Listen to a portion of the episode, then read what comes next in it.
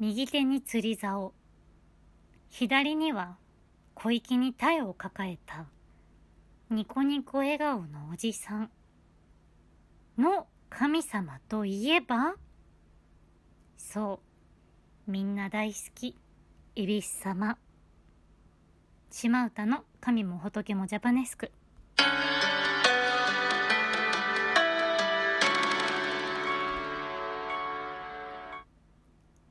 なんかやっぱり七福神。特に恵比寿様。大黒様。布袋様は見てるだけで幸せになる感じがするんですよね。やっぱりちょっとふくよかで笑顔って幸せな気持ちになると思うんです。まあだからといって私ぽっちゃりを維持しているわけではないんですけども。いやいや話がそれました。今日はそんな恵比寿様と仏様のつながりのお話。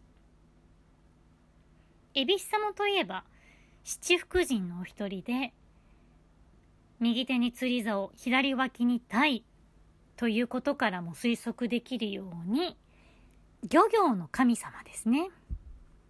そして海の神様でもあります。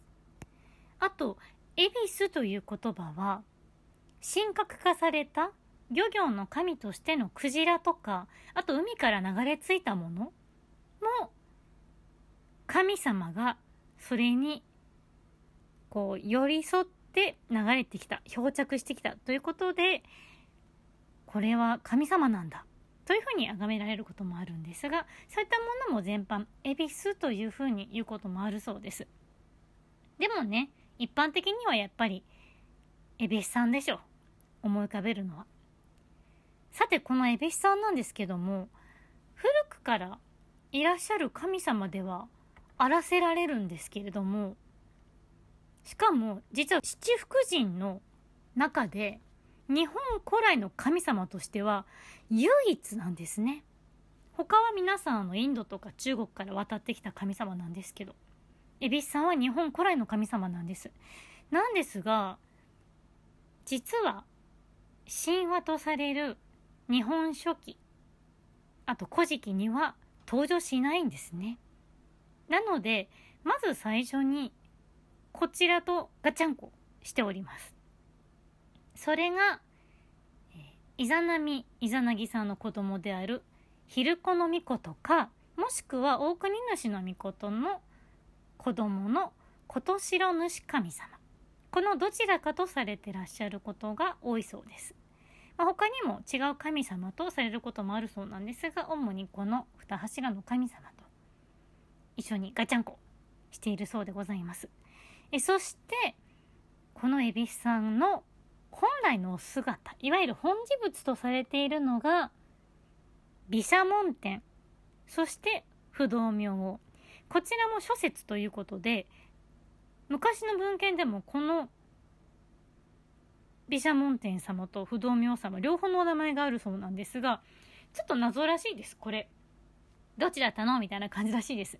しかもね毘沙門天様に至っては七福神で肩並べてるじゃん。って感じなんですよね。なんですがまあまあそういう説があると。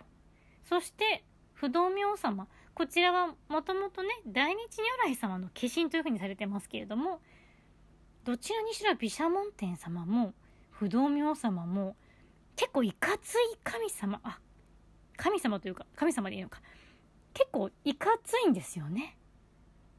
なので実は恵比寿さんって初期は荒々しい神様とされていたのではないかとされています。けれど結構早々にやはり愛される愛されキャラにおなりになりまして今では商売繁盛の神様ということで特に関西中心に恵比寿港恵比寿さんのお祭りの神社みたいなのをよく聞くのではないかなと思います。ということでここまで何度かお話ししてきた神様仏様は一旦ガッチャンコしてまた解散した後もそれぞれ祀られていながらまだちょっと一緒にされてるところもすごく多いんですが恵比寿さんに関しては完全にもう恵比寿様は恵比寿様。毘沙門天様毘沙門天様。不動明様は不動明様。っていうふうに分かれているので今となっては恵比寿さんの本地仏って何ぞや？みたいな感じになってるんじゃないかなと思われます。ちなみに私が毎年お世話になっている鳥の市商売繁盛の熊手を売るお祭りですけどもこちらは恵比寿さんとは関係がございません。結構ね恵比寿神戸たら市と鳥の市混ざっちゃうんですけども実は関係がないということで。まあでもねお祭りって楽しいから早く思いっきり派手に開催できるようになってほしいですよね。ということで本日もお聴きいただきありがとうございました。楽しい一日を。